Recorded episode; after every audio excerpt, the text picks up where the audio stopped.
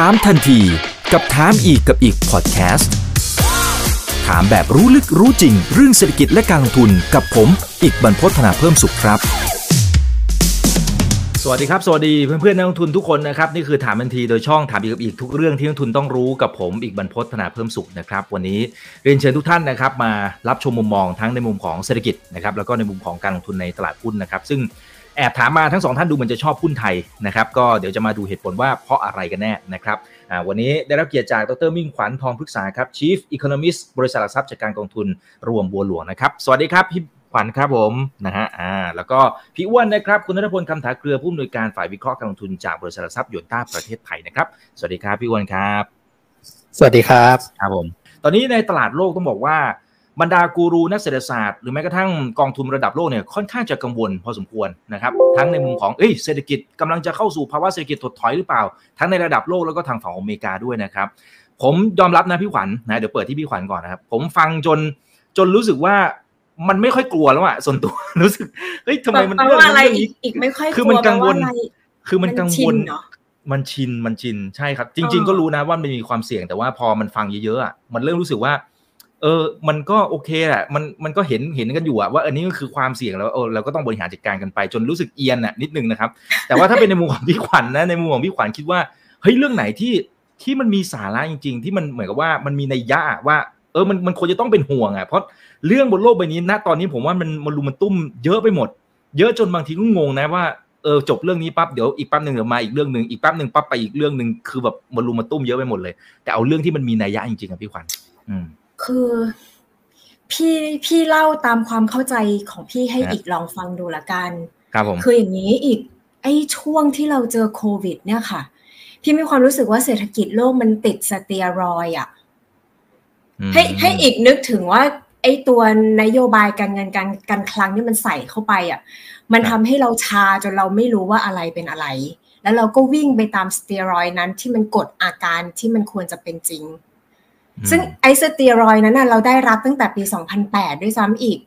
แล้วเราก็ได้ยาเรื่อยมาเรื่อยมาเนี่ยค่ะ แล้วเราก็ไม่ทราบว่าอาการเราเป็นยังไง เพราะอีกก็รู้ดีสเตียรอยเนี่ยมันมีฤทธิ์ในการไม่ให้ไม่ให้ร่างกายอะมีอาการต้านทานรอยโรคถูกปะไอ้นโยบายการเงินที่ผ่อนคลายมันก็เหมือนกันน่ะ คือเวลาเราทำน้ำให้ท่วมทุ่งนะ เราจะไม่เห็นว่าอะไรอยู่ใต้พื้น อ่าดังนั้นน่ะตัว GDP อะไรก็ตามที่มันมาตั้งแต่หลังปี 2009 เป็นต้นมา มันเป็นการอัดสเตียรอยเข้าไปแล้วพอปี 2020 เนี่ย มันเป็นสเตียรอยขนาดใหญ่อะอีก แล้วพอมาช่วง GDP ในช่วงไตรมาสสุดท้ายของปี ถ้าอีกจำได้จะเริ่มเห็นว่ามี reopening แล้วหลายหลาย ๆ ประเทศ GDP เปิดบวกแล้วใช่ปะแล้ว policy maker เขาเข้าใจว่าเราหายแล้ว แต่จริง ๆ เขายังไม่ได้เข้าสู่กระบวนการถอนสเตียรอยให้เราเลยอะพี่ไม่แน่ใจว่าอีกเคยออนสเตียรอยไหมเวลาไม่สบายอะสมมุติว่าเป็นสิวต้องกินยาเข้าไปเยอะๆอะอีก หมอเขาจะต้องมีมีกระบวนการนะ บอกว่าค่อยๆ ลดโดสยาลง เพื่อให้ร่างกายเรารับได้ไง แต่ว่าไอปีนี้เนี่ยเขาไม่ได้เข้ากระบวนการถอนสเตียรอยให้เราอะอีกเขาหักดิบเราเลยอะครับ อ่าดังนั้นอีกก็เลยจะเห็นว่ามันเริ่มมีคนร้องออกมาว่าเฮ้ย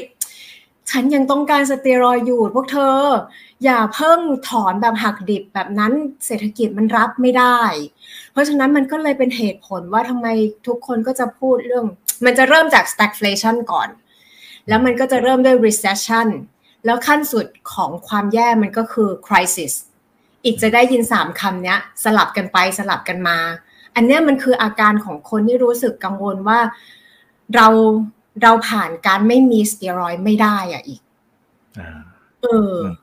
เพราะฉะนั้น เพราะฉะนั้นภาพเนี่ย ตรงนี้ก็คือหมายความว่า transition จากยุคที่มีสภาพคล่องเยอะๆ ช่วยให้เศรษฐกิจมันหล่อเลื่อนไปได้ ไปจนถึงยุคที่เริ่ม tightening เนี่ย มันขาด transition period ในการที่จะทำให้เศรษฐกิจคุ้นชินว่าต่อไปนี้ เธอจะไม่มีสเตียรอยแล้วนะ เธอต้องยืนได้ด้วยตัวเองแล้วนะ แต่เขากลับทำ transition period หายไปเลย มันก็เลยมีสามคำเนี้ยโผล่ขึ้นมาที่ไม่แน่ใจว่าว่าตอบคำถามอีกเปล่าครับ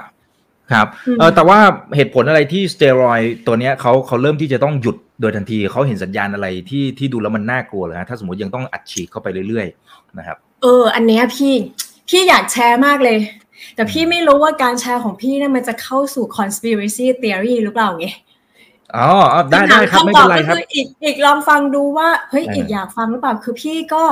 พี่พยายามเนี่ยเข้าไปดูเหตุการณ์ในอดีต ย้อนหลังไปเลยอีกตั้งแต่ปี1998ปี2000ปี2000คือ Y2K ถูกปะคะ แล้วก็มีช่วง New Economy ที่เป็นเทคช่วงหนึ่งแล้วก็มา2008แล้วพอมาตรงนี้เนี่ยเออพยายามตามข้อมูลย้อนหลังไปไปไปลึก อะไรอย่างเงี้ยเพื่อที่จะหาคำตอบว่าเฮ้ยทำไมมันถึงเหตุเกิดเหตุการณ์ที่เขาไม่ยอมมี transition transition period เกิดขึ้น แล้วเราหาเหตุการณ์ที่สมเหตุสมผลในเรื่อง economics ไม่ได้อะแต่สิ่งหนึ่งที่เรารู้ว่ามันแตกต่างไปอะมันมีเรื่องของ political uncertainty เนี่ยเข้ามา clouded economic indicators เยอะมาก ดังนั้นเนี่ยตอบคำถามอีกถามว่าทำไมเขาไม่ยอมให้มีสเตียรอยแล้วพี่ขวัญ พี่ไม่ได้มองเรื่องเศรษฐกิจเลยนะอีก พี่มองเรื่อง politics เป็นหลักเลยอะอืม ในอเมริกาเองเหรอฮะ หรือว่าหมายถึงในระหว่างประเทศ ก็สงครามรัสเซียยูเครนเป็นเหตุการณ์อย่างหนึ่งที่พี่รู้สึกว่า พี่ไม่แน่ใจว่านี่คือ KPI ของประธานาธิบดีสหรัฐที่คุณจะต้องมีการทำสงครามทุกครั้งก่อนเลือกตั้งกลางเทอมหรือเปล่า แต่ถ้าเกิดว่าเราตามอดีตไปอะ เรียกเรตติ้งบุชบุชลูก เครื่องบินชนตึกถูกปะ อ่าบิลลาเดนโอบามาถูกปะแล้วก็มาทรัมป์เทรดวอร์ใช่ปะแล้วก็มาคุณคนนี้รัสเซียยูเครนทั้งที่คุณก็ไม่มันเรื่องอะถ้าพูดในในลักษณะว่าพี่หัวซ้ายนะ พี่ก็จะมองว่ามันเรื่องของบ้านเขาอะแล้วคุณยุ่งอะไร แล้วคุณก็รู้อยู่แล้วว่าคุณทำไปเนี่ย น้ำมันมันขึ้นแน่นอน ดังนั้นน่ะ คุณทำไปเพื่อให้น้ำมันขึ้น เพื่อนไปสู่เหตุผลที่ว่าคุณจำเป็นต้องขึ้นดอกหรือเปล่าคำถามพี่ที่พี่มีในใจนะว่า คุณต้องการจะขึ้นดอกเพื่อแท็กโกน้ำมัน หรือคุณต้องการจะขึ้นดอกเพื่อให้ดอลลาร์แข็งอันนี้คือสิ่งที่พี่คิดอยู่แล้วพี่รู้สึกว่า ณตอนนี้ Main Street Newspaper เขาชูขึ้นมาแค่สองอย่างเองอีก ว่าน้ำมันขึ้นต้องขึ้นดอกเบี้ย แต่ในใจพี่อะพี่คิดในใจว่า แกอยากให้ดอลลาร์แข็งใช่ไหม แกเลยหายเหตุ ให้น้ำมันขึ้นเพื่อที่จะได้เป็นเหตุผลที่สมเหตุสมผลพอ แล้วท้ายสุดที่อยากได้อะ คือได้ DXY เกินร้อยเพราะว่าเพราะว่าอะไรรู้ป่ะเพราะว่าในเชิงนโยบายเศรษฐกิจนะอีก ไม่ว่าใครเรียนที่ไหนก็ตาม เรารู้กันอยู่แล้วว่าเงินเฟ้อที่มาจากฝั่ง supply อะค่ะ ที่มาจากต้นทุนการผลิต ให้ตายยังไงคุณใช้ดอกเบี้ยนโยบาย มันคุมไม่ได้ ไปไปอ่านไอ้ตัวประชุมของกนงครั้งล่าสุดก็ได้โอ้โหพี่โคตรชาบูดร.นกเลยอะแกพูดออกมาชัดเจนเลยว่าเงินเฟ้อที่มาจากฝั่งต้นทุนการผลิตไม่สามารถใช้ดอกเบี้ยนโยบายในการใช้แก้ปัญหาเงินเฟ้อนั้นได้ ดอกเบี้ยนโยบายมีไว้ใช้แก้ปัญหาเงินเฟ้อฝั่ง demandแต่คิดว่าเฟดไม่รู้หรอพี่ว่านางรู้นะ แต่นางยังทำโลก เออ ดังนั้นเราใช้ความมีเหตุมีผลของเศรษฐศาสตร์อธิบายนางไม่ได้แล้วอะ่ะ พี่ก็เลยคิดในใจว่า เออ หรือว่าอยากให้ดอลลาร์แข็งหรือเปล่าเลยหาอะไรบางอย่างมาเป็น excuse อะแต่อันนี้เป็นความคิดเห็นพี่ส่วนตัวนะเพียงแต่ว่าพี่รู้สึกว่าข่าวตอนนี้ไม่ได้พูดเรื่อง DXY แข็งเลย แต่ไปพูดเรื่องเงินเฟ้อซะมากกว่า อืมครับผม อะโอเค โอเคนะครับ พอจะเห็นภาพนะครับบางคนพี่อ้วนกังวลเรื่องไหนปกติพี่อ้วนจะเป็นคุยทุกครั้งเนี่ยพี่อ้วนจะมองโลกในแง่บวก จะมีจะมีมุมเสมอว่าเฮ้ยต่อให้มันมีอะไรที่มันอึมครึมนู่นนี่นั่นอะไรเงี้ยจะจะสามารถมองเห็นโอกาสเสมอ ซึ่งซึ่งก็เป็นอย่างนั้นนะคนไหนที่ฟังพี่อ้วนมาก็จะเห็นโอกาสเสมอนะครับ แต่ว่าถ้าสมมติเราเราลองชวนคุยในช่วงเปิดตรงนี้เพราะในเมื่อทุกคนเขากังวลเนี่ยแล้วกังวลเรื่องสงครามกังวลอัตราเงินเฟ้อกังวลว่าเฟดจะลดสเตียรอยจะไม่เอาแล้วอะไรต่างๆเนี่ยนะฮะ พี่อ้วนกังวลเรื่องไหนเป็นพิเศษหรือเปล่าเอาสักเรื่องหนึ่งที่ที่มันจะทำให้เกิดแบบโอ้ตลาดอาจจะพังได้เลย ซึ่งซึ่งมันอาจจะไม่เกิดนะ แต่ว่าเอาเอาในมุมว่ามันมีโอกาสแล้วกัน อืมครับ เราเออเราเรามองประเด็นเรื่องเงินบาทอ่อนนี่แหละนะครับหลายท่านก็บอกว่าเอ๊ะเงินบาทอ่อนก็ก็น่าจะดีกับบ้านเรานะ เพราะว่าเราก็พึ่งพาการส่งออกเยอะนะครับแต่รอบนี้เนี่ย ถ้าเกิดเราเราฟังจากพี่มิ่งนะนะครับ แล้วก็ดูแล้ว หน้าเด็กกว่าผมอีกนะ ไม่น่าเชื่อว่า ผมจะเป็นน้องนะ แต่ว่าผมสูงวัยนิดนึงครับ หน้าตาไปก่อนไม่เป็นไรฮะเดี๋ยวเราค่อยๆเราสองคนหน้าแก่กว่าพี่ขวัญนะครับครับผมอะก็คือคือผมมองว่าประเด็นเรื่องของค่างเงินนะครับ ตอนนี้ทุกคนอยากจะให้ค่างเงินแข็งอะยกเว้นญี่ปุ่นนะครับเขาก็เดี๋ยวเดี๋ยวเรามาว่ากันอีกทีเรื่องของความที่มันไม่เท่าเทียมกัน ในการดำเนินนโยบายการคลังที่แบบ จังหวะจากโคนที่มันไม่ได้เนี่ย มันก็ทำให้เป็นส่วนหนึ่งนะที่เกิดสิ่งที่ตามมาถึงทุกวันนี้นะครับย้อนไปเนี่ยปีที่แล้วเนี่ยจังหวะจากโคนที่ไม่ได้กันเนี่ยก็คือตอนโควิดนะฮะจีนเขาก็ฟื้นมาก่อนนะครับยุโรปอเมริกาก็ฟื้นตามมานะครับแล้วพอไทยฟื้นเนี่ยจังหวะไม่ดีอีกนะเราฟื้นโดยที่จีนก็กลับไปเรื่องของโควิดอีก อย่างเงี้ยผมว่าคือถ้าเกิดว่าเราฟื้นกันแล้วแบบมันเหลื่อมล้ำกันอยู่แบบเนี้ยมันก็จะยังไม่ไปไหน นะครับแต่ตอนนี้เท่าที่เห็นก็คือย้อนกลับมาทุกคนอยากให้ค่าเงินแข็งนะเพราะว่าอะไรเพราะว่าคือเรื่องของการนำเข้าเนี่ยมันเป็นสิ่งสำคัญเลยนะครับโดยเฉพาะประเทศเศรษฐกิจขนาดใหญ่นะครับแน่นอนว่าค่าเงินแข็งเนี่ยตอนนี้ฉันได้เปรียบนะฮะอย่างที่พี่ขวัญบอกว่าอเมริกาส่วนหนึ่งก็คงอยากจะให้ดอลลาร์เนี่ยแข็งค่าขึ้นไปเลยนะครับเพราะว่าก่อนหน้านั้นเนี่ยก็มีเทรดบอลมีอะไร มันก็กระทบกับเรื่องของต้นทุนในการนำเข้าสินค้านะครับแล้วอยู่ดีจะ ไปบอกว่าเอ้ยฉันจะยกเลิกแล้วนะจากที่ทำไว้ก่อนหน้านั้นเป็นประธานาธิบดีคนหนึ่งก็คงไม่ใช่นะนะครับอันนั้นก็ผมคิดว่าคงจะ policy มันคงไม่ได้กลับไปกลับมาแบบนั้น แม้ว่าอาจจะมีข่าวออกมาบ้างนะครับ แต่คราวนี้พอย้อนกลับมาที่บ้านเราสิ่งที่ผมห่วงก็คือค่าเงินบาทที่อ่อน พอเราไปดูอีกอันหนึ่งครับ ที่มันกระทบชิ่งมาก็คือว่าทุนสำรองที่เป็นตัวของด่านหน้าเลยเนี่ยนะครับ เวลาที่ มีเงินไหลเข้าไหลออกเนี่ยนะครับทุนสำรองก็จะเป็นส่วนที่เข้าไปดูดซับเรื่องของ flow ที่มันเคลื่อนย้ายตรงนี้ก่อนเนี่ยปรากฏว่าของเราเนี่ยก็ลงไปเยอะนะครับส่วนหนึ่งผมคิดว่าแบงก์ชาติก็เข้าไป intervene ด้วยนะครับเพราะว่าค่าเงินบาทที่อ่อนเนี่ยมันก็เป็นภาระในแง่ของการนำเข้านะครับ แล้วเดี๋ยวเราก็เชื่อมโยงไปที่ตัวของ GDP ว่าที่ สสชเนี่ยมีการปรับลด GDP เนี่ยถ้าเกิดว่าไปดูลึกๆจริง ๆแล้วนะครับดุลบัญชีเดินสะพัดเนี่ยจากที่คาดว่าเป็นบวกนะครับพลิกเป็นลบเลย โดยจำนวนที่ 1.5 ล้านเหมือนกันนะครับ แต่ไปกลับเนี่ยมันคนละเรื่องจากคาดเกินดุลบัญชีเดินสะพัดเนี่ยบวก 1.5 กลายเป็นลบ 1.5 นะครับสาเหตุก็มาจากเรื่องของการนำเข้านะฮะนำเข้าพลังงานนำเข้าเรื่องของวัตถุดิบนะครับ คราวนี้ ไตรมาสหนึ่งเนี่ยโอ้โหดูดีนะครับเรื่อง GDP เดี๋ยวเดี๋ยวมาว่ากันนะครับแต่ผลประกอบการของบริษัทจดทะเบียนก็ดูโอเค แต่สังเกตไหมคือสิ่งที่ผมสังเกตก็คือว่าเงินบาทอ่อนกระฉูดมากเลยนะครับสามสี่จุดห้าจะไปสามห้าอยู่แล้วเดินมาแบบนิ่มๆเลยนะนะครับ แข็งมานิดนึงก็กลับไปอ่อน นี่วันนี้ดอลลาร์แข็งอีกแล้วระหว่างที่เราคุยกัน บาทก็กลับไปอ่อนอีกแล้วแต่หุ้นที่ไปเชื่อมโยงกับการส่งออกอะ มันไม่ดีเหมือนปีที่แล้วนะครับทั้งที่เรารู้สึกว่า เออเขาน่าจะโอเคนะ คือ คุณขายปริมาณเท่าเดิมอะรายได้คุณก็ดีขึ้น แต่มันน่าจะมีอะไรบางอย่างที่ผมคิดว่าอะไรที่มันเร็วเกินไปครับ อ่อนเร็วหรือแข็งค่าเร็วนะฮะคือผู้ประกอบการเนี่ยเท่าที่เราไปไปไปคุยกับตัวของผู้บริหารเองเนี่ยนะครับ อย่างผู้ส่งออกเนี่ยเงินบาทอ่อนเนี่ยชอบไหมถามว่าชอบนะ แต่ถ้าเกิดอ่อนเร็วเกินไปเนี่ย บางทีเขาไป hedging แล้วมันมันมี FX loss เกิดขึ้นมันเยอะเหมือนกันนะครับ คือคือ hedge เร็วไปนิดนึงอะนะผมก็เลยมองว่า อันนี้คือข้อสังเกตอันหนึ่งที่ถ้าเชื่อมโยงมากับหุ้นเนี่ยนะครับ ในเมื่อเราบอกว่าเออบ้านเราชอบเรื่องของบาทอ่อน และดูแล้วหุ้นที่ได้ประโยชน์จากเงินบาทอ่อนเนี่ยก็มีอยู่ไม่น้อยนะครับ เท่าที่เราดูเนี่ยจริง ๆ กลุ่มพลังงานหลาย ๆ ตัวก็ได้ประโยชน์จากเงินบาทอ่อนด้วยนะครับ ผมมองว่าน่าจะอยู่ประมาณสัก ที่เราเซอร์เวยเบื้องต้นเนี่ยสามสิบห้าถึงสี่สิบเปอร์เซ็นต์ของตลาดที่จะได้ประโยชน์ตรงนี้นะแต่ปรากฏว่ามันก็ไม่ได้เป็นบวกอย่างที่เห็นนะครับในทางตรงกันข้ามเนี่ยตอนนี้ทุนทุนสำรองลดลงนะครับแล้วเราขาดดุลบัญชีเดินสะพัดแน่ๆแหละนะต้องไปรุ่นการท่องเที่ยวเอาว่าจะช่วยได้ไหม แต่ว่าอันนี้เป็นเรื่องใหม่ที่ตอนต้นปีผมไม่ได้คิดว่ามันจะมีเรื่องของการนำเข้าที่เยอะขนาดนี้ แล้วทำให้เราต้องขาดดุลบัญชีเดินสะพัดแล้วตอนนี้เราขาดดุล ตัวของงบประมาณอยู่แล้วนะครับเพราะฉะนั้นเนี่ยการขาดดุลบัญชีแฝดเนี่ยผมว่ามันหลีกเลี่ยงไม่ได้ที่จะทำให้ตัวของเงินบาทเนี่ยยังอ่อนค่าไปนะครับคราวนี้ถ้าเกิดว่าเงินบาทอ่อนค่าเนี่ยบางคนก็บอกว่าเอ๊เงินบาทอ่อนปุ๊บสมัยก่อนเนี่ยหุ้นกับค่าเงินมันจะผกผันกันนะนะครับเพราะว่า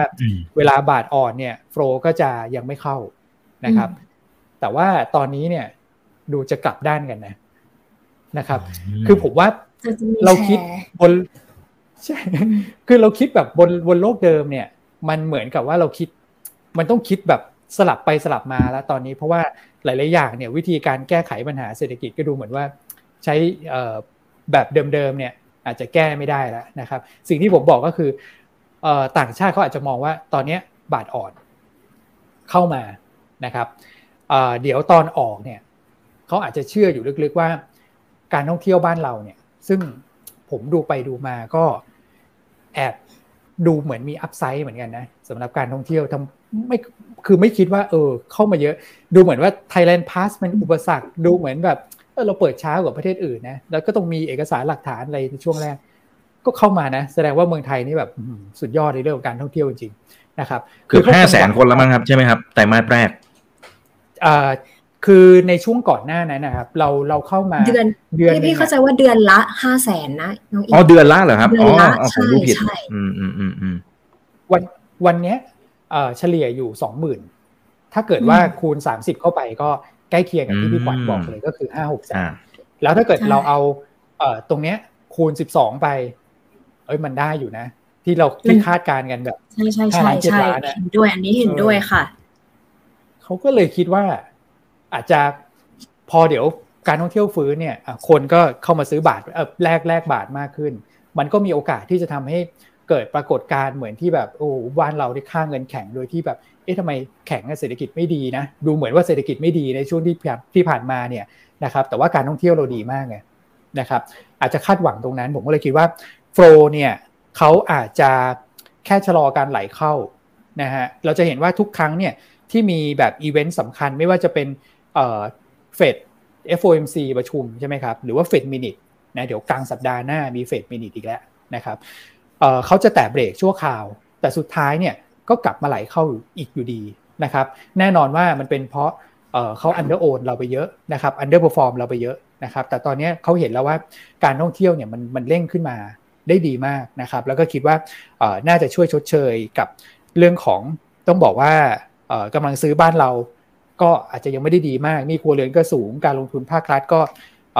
ต้องบอกว่าแค่เมนเทนแค่นั้นเองนะแต่ว่าการท่องเที่ยวเนี่ยเขาคงมองแบบ ถ้าเกิดหาธีมสักธีมหนึ่งที่คาดหวังได้คำว่าคาดหวังได้ก็คือได้รับผลกระทบจากเงินเฟ้อจำกัด เพราะตอนนี้ทุกคนก็พูดถึงเรื่องเงินเฟ้อกันทั่วโลกนะครับ คือถ้าเกิดว่าตอนนี้เราไปเที่ยวครับ เรื่องของการท่องเที่ยวมันเป็นเรื่องที่ผมก็ไม่เคยคิดว่าผมต้องมาจ่ายขนาดนี้นะ ก่อนหน้านั้นก็ ได้เราเที่ยวด้วยกันเยอะนะครับ แล้วก็ไปเที่ยวในช่วงที่คนก็ไม่ค่อยเที่ยวกันรู้สึกว่ามันถูกดีนะครับ แต่ตอนนี้ลองจองตั๋วเครื่องบินดูโอ้ตกอกตกใจเหมือนกันนะครับ แล้วก็ลองจองที่พักดูบางทีก็มีตังก็ไปเที่ยวไม่ได้ก็เต็มอีกอะไรอย่างเงี้ยนะครับ มันก็เลยเป็นภาพที่แบบเออ sector การการท่องเที่ยวพวกนี้ครับมันถูกกระทบจากเรื่องของเงินเฟ้อจำกัด ถูกกระทบจากเรื่องของต้นทุน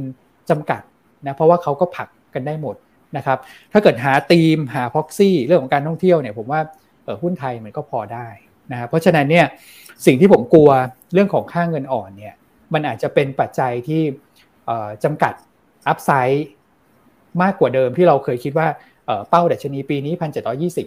นะครับ มันคงถ้าเกิดว่าพูดกันตรงๆเนี่ยผมคิดว่าเราเราคงมองไม่ถึงแล้วนะครับ แต่ว่าระหว่างทางมันอาจจะมีโอกาสที่จะไปถึงอะไรก็แล้วแต่นะครับ แต่ถ้าเกิดเราดูระดับเฉลี่ยเนี่ย ตอนนี้เราก็กำลังอยู่ในช่วงของการปรับประมาณการหลังจากงบไตรมาสหนึ่งออกมานะครับแล้วผมเชื่อว่าไตรมาสสองอะจะเป็นช่วงที่บริษัทจดทะเบียนเนี่ยโดนกระทบจากเรื่องของต้นทุนค่อนข้างเยอะนะครับอันนั้นเนี่ยคือคือภาพจริงแล้วที่จะโดนกระทบ เพราะฉะนั้นเนี่ยหุ้นเนี่ยมันคงยังไม่ไปไหนหรอกนะครับแล้วเราก็มีโอกาสที่จะดาวเกรดลงมาด้วยด้วยเหตุผลตรงนี้ครับสิ่งที่มันกระทบชิ่งกัน แล้วก็เกิดเรื่องของขาดดุลบัญชีแฝดซึ่งจริงๆไม่ใช่ไม่ใช่เรื่องที่แบบ น่ากังวลมากนะ แต่ว่ามันจะทำให้เป็นปัจจัยที่แบบคอยอย่างที่เรียนนะครับ เหมือนบั่นทอนแรงซื้อของต่างชาติที่จะเข้ามาก่อนหน้านั้นที่เราคิดว่าขายไป 3 0 0แสนตอนนี้เข้ามาแสนหนึ่งนะครับเอามาอีกสักแสนหนึ่งไหมเพราะว่าก่อนหน้าคุณคุณขายไปเยอะ ตอนนี้อาจจะคาดหวังได้ได้น้อยลงนะครับ แล้วก็ e a r n i n g ก็จะถูกกระทบ อย่างมีนัยสำคัญมากขึ้นก่อนหน้านั้นเราคาดว่าจะโตประมาณสัก 10%เยียร์เยียนะครับ ตอนนี้เราก็มองว่าไม่ไม่ไม่น่าจะถึง นะครับถ้าเกิดว่ากลับสู่โลกความเป็นจริงเนี่ยมันก็ต้องปรับลงมา แต่ถามว่าหุ้นมันก็ปรับลงมารอแล้วแหละนะครับแต่ผมคิดว่าทามมิ่งในการที่จะซื้อจริงจังเนี่ยอาจจะยังไม่ต้องรีบนะนะครับเพราะว่ามันยังคงมีช่วงเวลาให้เราเได้คือความเหมือนผวนเนี่ยมันคงยังมีช่วงเวลาตรงนั้นที่มันจะเกิดขึ้นอีกอะนะครับจนกว่ามันจะชัดว่าโอเคไอ้ศูนย์จุดเจ็ดห้าของเฟดเนี่ยเออไม่ไม่พูดตัวเลขนี้แล้ว นะพูดแค่ศูนย์จุดสองห้าถึงศูนย์จุดห้าโอเค ผมว่าตลาดกลับมาแล้วก็อาจจะรอแบบเเรื่องของ e a r n i n g ไตรมาสสองนะครับให้มันแบบผ่านพ้นช่วงนั้นไปก่อนหรือว่ามั่นใจก่อนว่าเออพอไปเซอร์เวยกันแล้วเนี่ยไตรมาสสองมันไม่ได้ถูกกระทบอย่างที่คาดเนี่ยก็น่าจะฟื้นตัวได้ดีมากขึ้นนะครับถึงตรงนั้นเนี่ยเดี๋ยวเราค่อยกลับมาแบบเออลงทุนแบบจริงจังเนี่ยผมว่าไม่สายแต่ว่าตอนนี้ถามว่าสิ่งที่กลัวตลาดปรับลงมาแล้ว แต่น้ำหนักเนี่ยผมคิดว่าเป็นแค่ trading นะครับแล้วก็ตอนนี้ หุ้นที่ของแพงของถูกอ่ะมันลงมาใกล้เคียงกันมากเลย อันนี้เป็นโอกาสช็อตหนึ่งแต่ว่าน้ำหนักยังแค่ tradingนะครับครับโอเคครับอ่าเมื่อกี้พี่ขวัญมีขยับตัวแล้วนะฮะ คุณสิริชัยบอกสวยเก่งครับ ให้ความรู้ดี อันนี้หมายถึงพี่อ้วนใช่ไหมคุณสิริชัยอ่าพี่ขวัญไปถึงพี่ขวัญอ่าโอเคครับพี่ขวัญเหมือนเหมือนอยากจะเสริม มีประเด็นไหนที่อ๋อพอดีพอดีที่อยากจะเสริมคุณอ้วนเนี่ย คือคิดว่า timing เนี่ย คือพี่อาจจะพอแชร์ได้ เพราะว่าอย่างที่คุณอ้วนพูดเรื่อง tourism เนี่ยค่ะ คือช่วงนี้มันจะเป็นช่วงเข้า low season แล้วเนาะคุณอ้วนเนาะเพราะว่าฝนตกแล้วดังนั้นเนี่ยช่วงที่มันจะกลับมาอีกรอบหนึ่งคุณอ้วนมันจะเป็นช่วงตุลาคมปีเนี้ย ไปจนถึงเมษายนอีกปีหน้า ดังนั้นน่ะ ช่วงจังหวะเวลามันจะป้ากันแหมเลยอะคุณอ้วนกับช่วงที่เฟดอะเจ็ดห้าเจ็ดห้าหรือห้าสิบห้าสิบหรือห้าสิบเจ็ดห้าไปแล้วอะ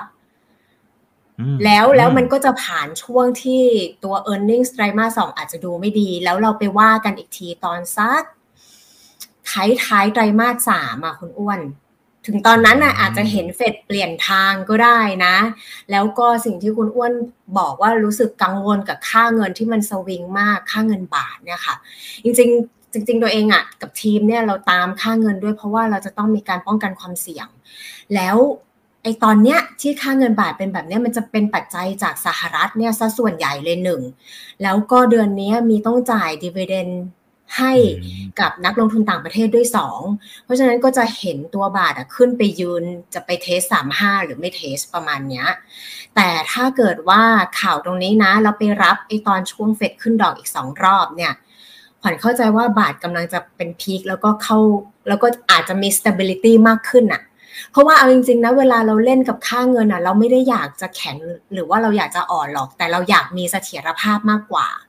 เพราะฉะนั้นไอ้ช่วงที่ฝุ่นมันตลบเนี่ยค่ะขวัญตัวตัวขวัญนะขวัญคิดว่ามันจะอยู่ซักประมาณช่วงนี้แหละ เดือนมิถุนา เดือนกรกฎา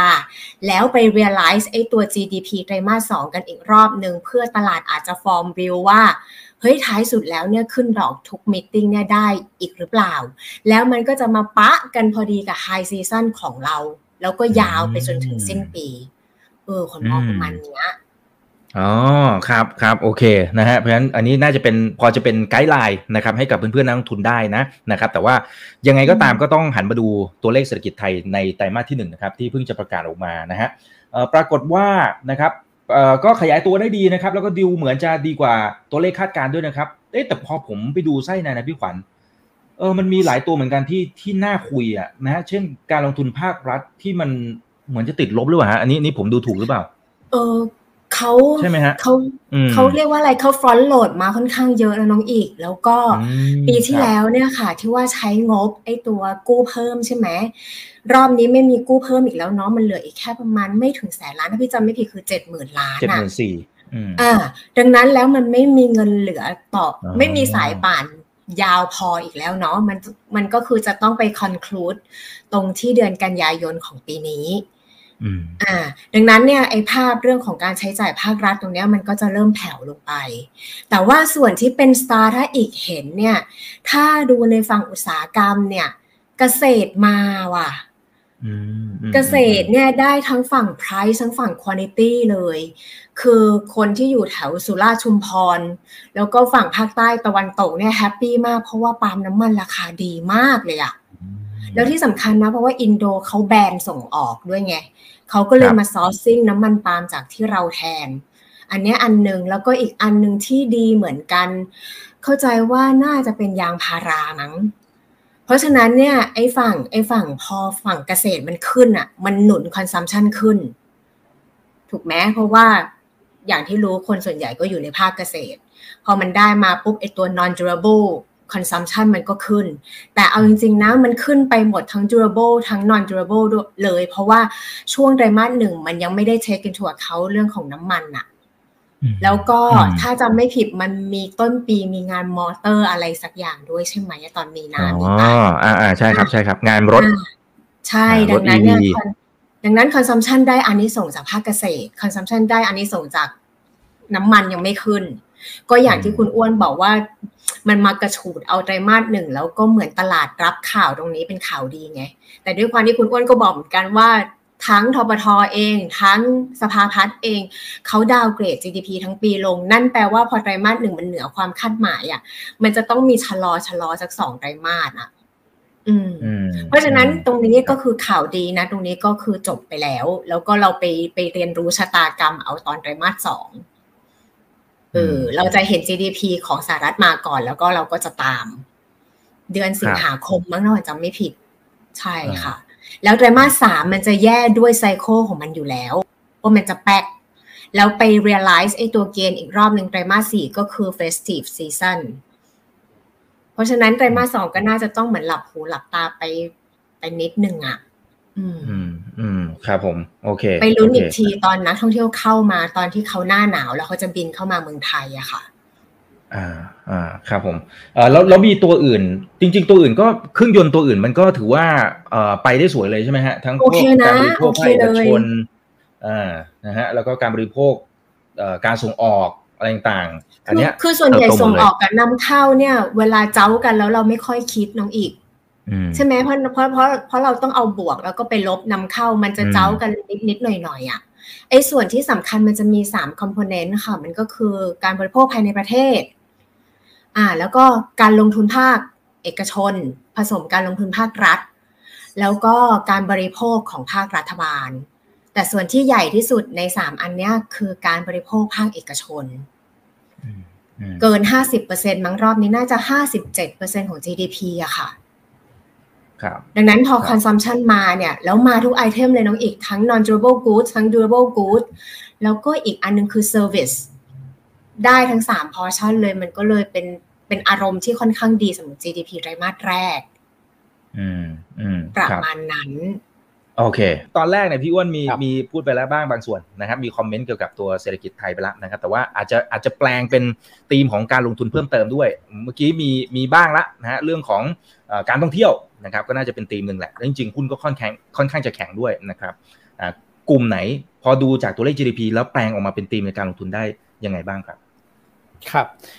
คือเอ่อเรื่องของการบริโภคอะผมมองว่าดีกว่าที่ดีกว่าที่คิดนะครับ เอาจริง ๆ เพราะว่าครับผมแต่ว่าส่วนหนึ่งมันอาจจะได้แรงส่งจากตัวของช็อปดีมีคืนด้วยนะที่เข้ามาในช่วงประมาณสักครึ่งไตรมาสแรกนะครับตรงนั้นโมเมนตัมมันก็ไหลมาต่อเนื่องนะแล้วก็กลุ่มที่เกี่ยวข้องกับพวกการท่องเที่ยวเนี่ยอันนี้โอเคอยู่แล้วนะครับส่วนสินค้าเกษตรเนี่ยเป็นอีกกลุ่มหนึ่งนะครับที่แต่ว่ามันค่อนข้างกระจุกตัวนิดหนึ่งนะครับก็คือไปที่แบบ พวกปาล์มน้ำตาลนะครับพวกยางพาราอย่างนี้เป็นต้นนะฮะแต่เราเริ่มเห็นว่าพวกพวกเกี่ยวกับเรื่องของเนื้อสัตว์เรื่องอะไรพวกนี้นะครับคือราคาได้นะนะแต่ว่าราคาในบ้านเราอาจจะอาจจะไม่ค่อยได้นิดหนึ่งนะแต่ว่าเรื่องของปริมาณเรื่องอะไรเนี่ยมันอาจจะยังไม่ได้แบบคือเพิ่งเริ่มฟื้นมากกว่านะเพิ่งเพิ่งฟื้นกลับขึ้นไปมากกว่า แต่โดยภาพรวมเนี่ยสิ่งที่เซอร์ไพรส์ ที่ที่ออกมาแล้วเซอร์ไพรส์ผมเนี่ยก็คือเรื่องของการบริโภคที่ดีกว่าคาดนะครับ วันนี้มันก็ซึมมาในตัวของราคาหุ้นเหมือนกัน เราก็จะเห็นว่ากลุ่มค้าปลีกนะก็ฟื้นได้ดีนะครับกับการหนึ่งก็คือพวกท่องเที่ยวนะร้านอาหารนะครับ ก็ดูเหมือนว่ายังเป็นแรงส่งได้นะครับ แต่เรื่องของการลงทุนภาครัฐเนี่ยแต่นิดเดียวนะครับก็คือว่าเมื่อกี้ที่ที่พี่ขวัญบอกว่าเราเหลือเจ็ดหมื่นใช่ไหมฮะเจ็ดหมื่นนี่ถูกจองไปเยอะแล้วเหมือนกันนะครับ ถูกจองถูกจองไปเยอะนะถ้าเกิดว่าหักหักส่วนที่ถูกจองเนี่ยที่จะต้องใช้เนี่ยนะครับตามตามเรื่องรอรอบของการเบิร์นเนี่ยจะเหลืออยู่ประมาณสักสองหมื่นกว่านะครับ แล้วตอนนี้มีมาตรการอะไรครับลดภาษีสัมปทานมิตรตัวของน้ำมันนะครับสามบาทไม่พอครับต้องตอนนี้ต้องห้าบาทนะเพราะว่ากระทบต้นทุนขนส่งจริงนะนะครับ แล้วถ้าเกิดกระทบต้นทุนขนส่งเนี่ยเรื่องใหญ่นะเราเสพติดสเตียรอยกันหนึ่งนะครับ ก็คือ สั่งของออนไลน์หยุดไม่ได้นะครับคือเนี่ยมันคือไอ้ตรงนี้มันก็เป็นอีกส่วนหนึ่งนะที่ช่วยเรื่องของเศรษฐกิจนะครับ ช่วยเรื่องของการบริโภคภายในประเทศที่มันแฝงอยู่ด้วยเหมือนกันนะครับ เพราะฉะนั้นเนี่ยเรื่องของการที่เข้าไปซับในตัวของน้ำมันเนี่ยก็จะใช้เงินอีกไม่น้อยกว่า 20,000 เพราะฉะนั้นเนี่ยผมคิดว่าสิ่งที่จะตามมาก็คือว่ายังไงก็ต้องมีการกู้เพิ่มแน่นอนนะเพราะฉะนั้นเนี่ยไม่งั้นเนี่ยเงินไม่พอ นะครับ พอกู้เพิ่มเนี่ยเชื่อมโยงมานิดนึงก็คือว่า มันก็จะทำให้ bond yield บ้านเราเนี่ย มันจะปึ้งขึ้นไปนะครับเมื่อกี้เนี่ยเดี๋ยวย้อนไปนิดนึงว่าเรื่องของ sector เนี่ย sector ที่ดูเด่นก็เป็นค้าปลีกเกษตรท่องเที่ยวจากเรื่องของ GDP นะครับ แต่สิ่งที่จะกระทบชิ่งมาก็คือว่าการลงทุนภาครัฐที่ที่มันอ่อนแอเนี่ยนะครับ เพราะว่าเรื่องของบัตเจ็ตอันนี้ผมอะคือคิดเลยว่าคือเนี่ย พี่พี่ขวัญพูดประเด็นนี้ถูกเป๊ะเลยนะครับคราวนี้ถ้าเกิดว่าสมมุติต้องกู้เพิ่มเนี่ยยิวมันก็จะขึ้นนะครับแล้วตอนนี้กลายเป็นทุกคนก็แย่งกันออกบอลเต็มไปหมดเลยนะครับเราก็จะเห็นว่าบริษัทเอกชนบ้านเราเนี่ยโอ้ถ้าเกิดเนมชื่อมาก็มีแต่คนอยากซื้ออะนะครับแล้วก็ให้ยิวแบบสามจุดห้าสามจุดแปดเปอร์เซ็นขึ้นอยู่กับอายุใช่ไหมครับ มันก็ดึงไปพอสมควรนะมันก็กลายเป็นทำให้ให้ยิวบ้านเราเนี่ยเออมันก็มันก็สูง นะครับแล้วถ้าเกิดว่ารัฐบาลต้องจัดหาเงินตอนนี้ดูเหมือนว่ายังเน้นจัดหาเงินในประเทศเป็นหลักนะครับ อาจจะมีไปกู้เยนบ้างนะครับเพราะว่าก่อนหน้านั้นเราเราเราเราเน้นหาเงินในประเทศอย่างเดียวเลยนะครับ แต่ส่วนใหญ่เนี่ยถ้าเกิดว่าหาเงินในประเทศอะมันก็จะทำให้สินเชื่อเนี่ยมันขยับขึ้นไปนะครับ เพราะฉะนั้นอีกกลุ่มหนึ่งที่ผมมองว่าเป็นกลุ่มที่ต้องบอกว่ามันก็ยังมีความเสี่ยงนะ กี่ยวกับเรื่องหนี้ครัวเรือนเกี่ยวกับ NPL อะไรอย่างเงี้ยนะครับ แต่ผมมองว่าถ้าเกิดเรามองเรื่องของความต้องการเงินในประเทศอะเรื่องของสินเชื่อเนี่ยนะครับเขาก็ยังมีรูมที่จะปล่อยได้นะสำหรับกลุ่มกลุ่มแบงค์นะครับ และที่ผ่านมาเนี่ยโควิดก็หนักหนาสาหัสมากนะครับ แล้วก็โดนเรื่องของเครื่องไม้เครื่องมือนโยบายการเงินที่จะต้องให้เข้าไปช่วยนะครับ เกี่ยวกับผู้ได้รับผลกระทบเนี่ยก็อยู่รอดปลอดภัยมาได้นะครับ NPL ก็ อาจจะไม่ได้ขยับคือขยับขึ้นแต่ก็อยู่ในพิสัยที่จัดการได้ตั้งสำรองก็ตั้งไปเยอะนะครับผมก็เลยมองว่าถ้าเกิดเราดูภาพอย่างเงี้ยกลุ่มที่ยังไม่ขึ้นนะที่จะสอดรับกับ GDP ที่ที่ออกมาใช้ได้เนี่ยนะครับ ก็น่าจะเป็นกลุ่มแบงค์นะครับ เพราะว่ามันจะมีไม้ต่อเกี่ยวกับเรื่องของเนี่ยการการลงทุนภาครัฐตรงนี้เข้ามาด้วย แต่ก็ต้องเลือกนะนะครับ เพราะว่าแบงก์บางแบงก์เขาก็จะมีปัจจัยเฉพาะตัวของเขาผมยกตัวอย่างอย่าง SCB เนี่ยนะครับ SCB เนี่ยโอ้ถามอีกกับอีกที่จัดบ่อยมากนะนะครับ ก็มีหลายหลายอย่างแปลงเป็นยานแม่ปุ๊บแล้วก็จะมีดีลในการซื้อเรื่องของผู้นี้ตอนแอสเซทเรื่องอะไรผู้นี้ด้วยใช่ไหมครับ เพราะฉะนั้นเนี่ยก็อาจจะต้องดูเป็นตัวตัวไปนะอย่างอย่างของเราเนี่ยเราก็จะชอบเคแบงเป็นหลักแหละนะครับถ้าเกิดว่าเรามองภาพนั้นนะนะครับ ส่วนกลุ่มอื่นๆเนี่ยโอเค ผมคิดว่ากลุ่มที่เกี่ยวข้องกับการส่งออกนะครับตอนนี้สิ่งที่ต้องติดตามนิดนึง สำหรับเรื่องของการส่งออกเนี่ยก็คือโอเคแหละค่าเงินพร้อมนะครับความต้องการสินค้าเกษตรดีเยี่ยมนะฮะเพราะว่าประเทศที่เขาอย่างรัสเซียยูเครนเนี่ยก็มีการแซงชั่นเรื่องของสินค้ากันนะครับก็ทำให้บ้านเราเนี่ยก็ได้ประโยชน์บางส่วน บางประเทศก็หวงสินค้าตัวเอง เก็บไว้ใช้นะเพราะว่ากลัวเดี๋ยวส่งออกมากๆบ้านฉันขาดแคลนของในประเทศฉันก็แพง ไม่ว่าจะเป็นอินโดนีเซีย หรือว่าอินเดียนะครับอินโดก็ใช่อินโดก็ระงับส่งปาล์มใช่ไหมครับ อินเดียก็ระงับส่งไอตัวของข้าวสาลีครับผมไทยนี่ โอ้โห ทุเรียนนี่เต็มที่เลยนะครับเราคือเอาจริง ๆ นะ พี่อะรู้สึกว่าการทำนโยบายระหว่างประเทศของเราอะ เจ๋งนะ คุณคุณคุณอ้วนคุณน้องอีกใช่อ่าครับบางครั้งนะทำเป็นไม่รู้เรื่องแล้วยิ้มยิ้มแล้วก็เฮ้อเฮ้อฮ่าฮ่าไปก็ให้มันผ่านไปอะไม่ต้องบอก ว่าฉันเข้าข้างใคร แล้วก็เช็คแฮนด์ไปแล้วเออเออแล้วก็ผ่านไป พี่ว่าเป็นเป็นการทูตที่ดีมากเลยนะ มันทำให้ให้เราอะ่ะ เหมือนพี่ไม่แน่ใจว่าคุณอ้วนกับน้องเอกเคยได้ยินตอนพี่ณะเคยบอกไหมว่า โลกทิ้งประเทศไทยไว้เบื้องหลังอะ่ะ มันจะมีเปเปอร์ของ KKP ถ้าจำกันได้ ตอนนี้ดีมากเลยนะ ที่เขาไม่เอาเราอะ่ะแล้วเราก็อยู่เหมือนไม่ต้องรับไม่ต้องรับ Impact อ๋อโอเคโอเคแล้วในมุมนั้นโอเคแล้ว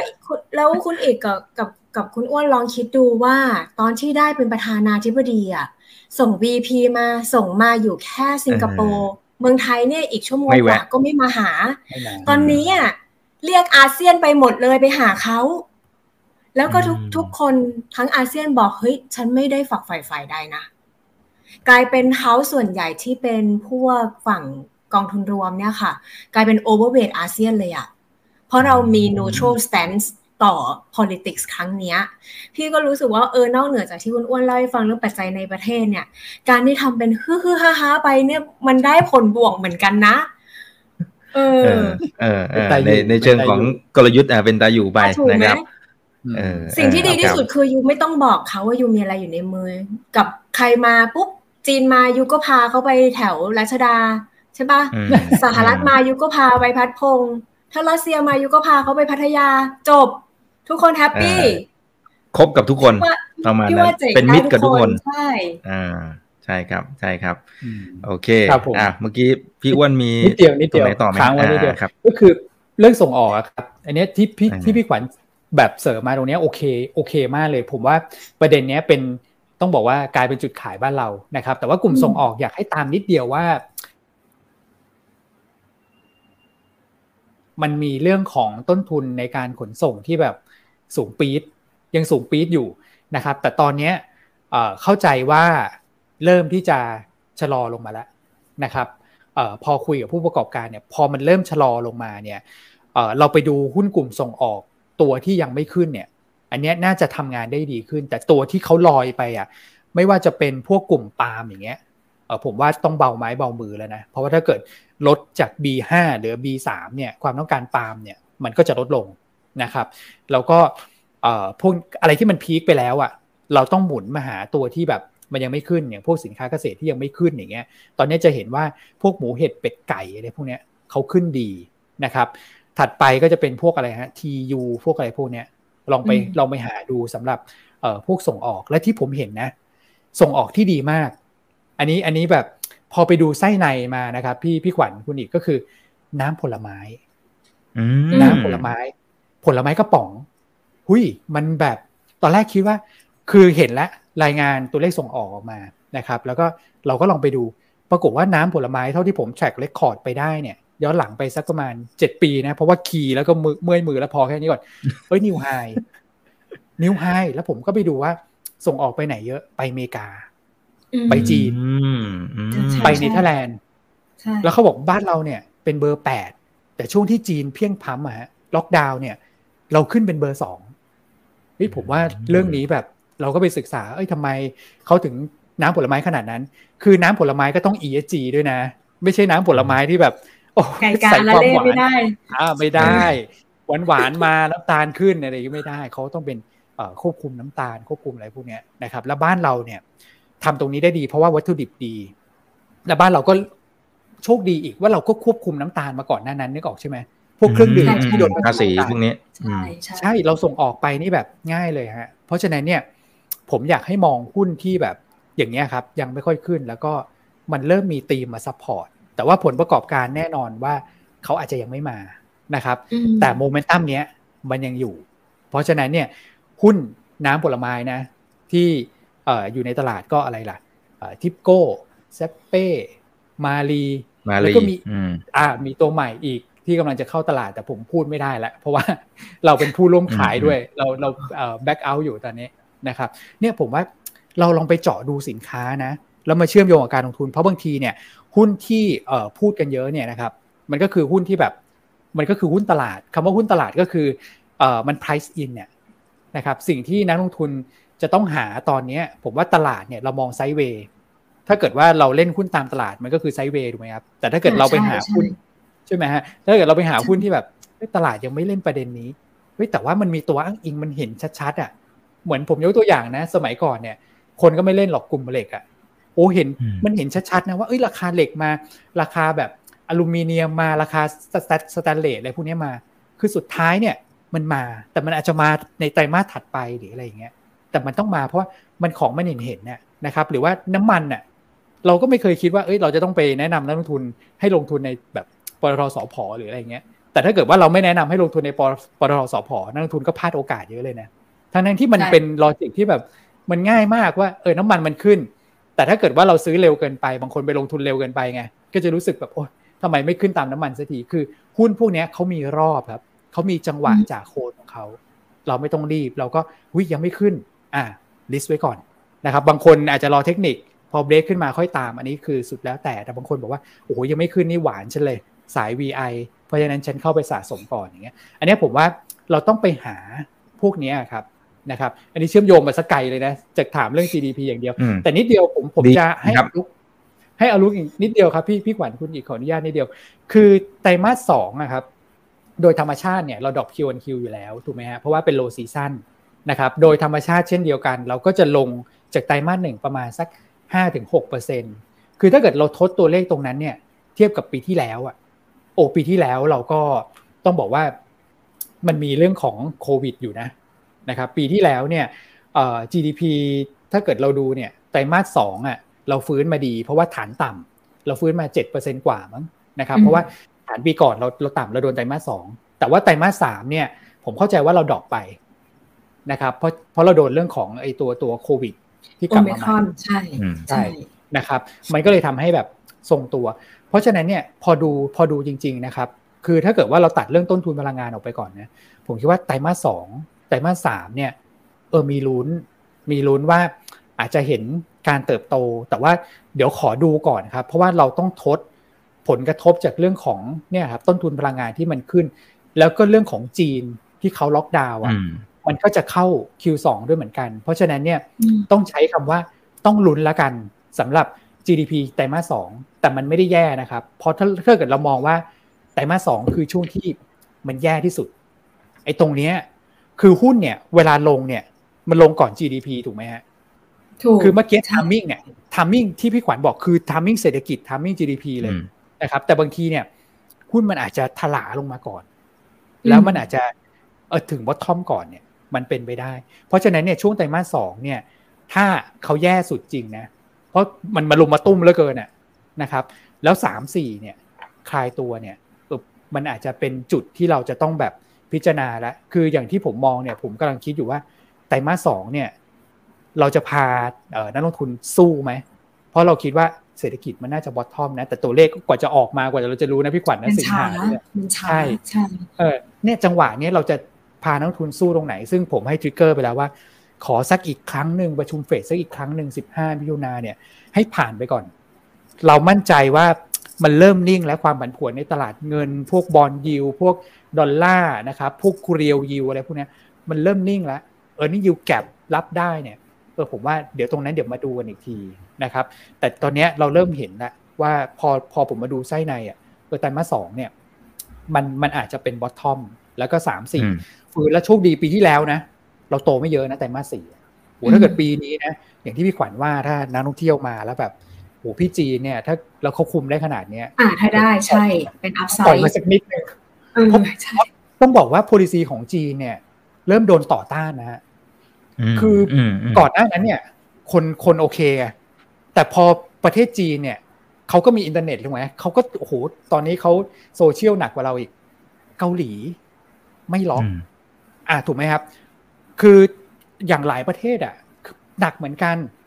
แต่ไม่ล็อกแฮะเพ ราะว่าโอเมครอนเขารู้ว่ามันมันไม่ได้แรง แล้วแบบมาจำกัดสิทธิเสรีภาพของเขาเริ่มมันมันเริ่มมีเสียงตอบไม่ไหวละใช่ ผมก็เลยคิดว่าเขาทนได้ไม่นานนะครับ พอคุมได้ปุ๊บสิ่งที่จะตามมาหนึ่งกระตุ้นสองก็คือ ต้องเริ่มต้องเริ่มละต้องเริ่มปล่อยตรงนี้มาบ้างแล้วอาจจะทำเป็นแบบ travel bubble หรืออะไรก็แล้วแต่ซึ่ง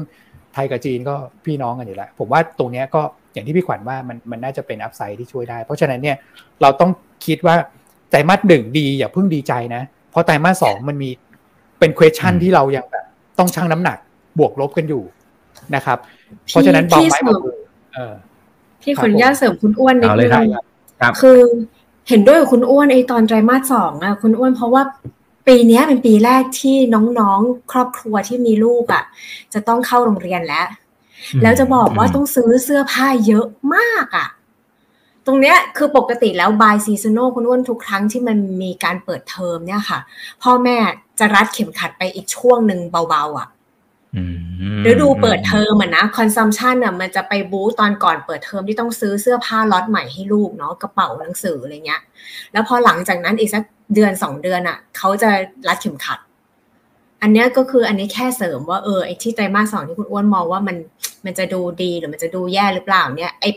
semester เนี่ยไอตัว summer effect เนี่ยในส่วนของการเปิดเทอมมีผลมากเลยนะ อืมอืมอืมครับอ่าแถมหลาย ๆ ท่านนะครับ ก็ดูดูจะกังวลอยู่หลายส่วนเหมือนกันนะ อันนี้พี่หวานครับเขาบอกเขากังวลอยู่หลายอย่าง กังวลทั้งเรื่องของไอ้ตัววิกฤต ตัวอาหารนะครับที่หลายประเทศอย่างที่เราไล่ไปเมื่อสักครู่นี้นะครับว่าแต่ละประเทศเนี่ยดูจะจำกัดการส่งออกแล้วนะครับ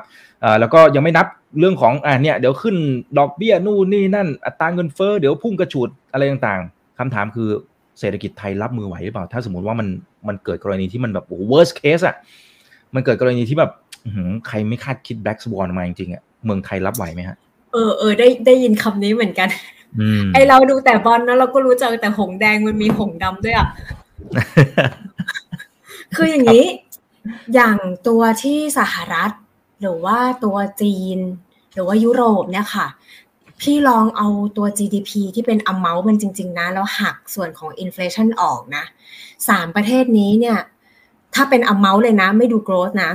เขาไป beyond covid 19 แล้ว ดังนั้นนะเขาโตขึ้นไปสูงด้วยด้วยอัตราสเตียรอยละ เพราะฉะนั้นถ้าเขายืนไม่อยู่นะตรงนั้นแล้วเขาเจอเรื่องดอกเบี้ย เพราะว่าสหรัฐขึ้นปุ๊บยุโรปต้องขึ้นตามด้วยแน่นอน แล้วจีนเนี่ยยังปิดโควิดอยู่ การเจอแรงกระแทกของ GDP เนี่ย อันนี้เข้าใจได้ไง ถูกปะแต่ของไทยเนี่ยนะ ไปทำด้วยวิธีเดียวกันนะ เรายังไม่ไปถึงไปถึงก่อนโควิด -19 เลยน้องอีก คือสมมุติโควิด -19 อยู่ตรงเนี้ย GDP GDP ไทยนะตอนนี้อยู่ประมาณตรงเนี้ยยังเป็นหลุมอยู่ดังนั้นเนี่ยแปลว่าอะไรแปลว่ายังมีแรงยังมีแรงกระโดดได้อีกนิดนึงแล้วเราก็รู้แล้วด้วยว่ากนงเนี่ย ท่านรู้อยู่ว่าเศรษฐกิจเราไม่สามารถต้านทานการขึ้นดอกเบี้ยตามคนอื่นได้ เพราะว่าอีกจำได้ไหมปีที่แล้วเนี่ย ตัวตัวทบทอเองมีการรีแลกซ์ LTV สำหรับบ้านหลังที่สองถูกปะใช่ครับเรียกเขาเข้าตลาดบ้านแล้วจะมาขึ้นดอกเบี้ยใส่เขาปีนี้หรอพี่ว่าเขาไม่ทำนะ แล้วด้วยด้วยด้วยที่สำคัญเนี่ยนี่ครัวเรือนตอนเนี้ย คือตอนเนี้ยมันเต็ม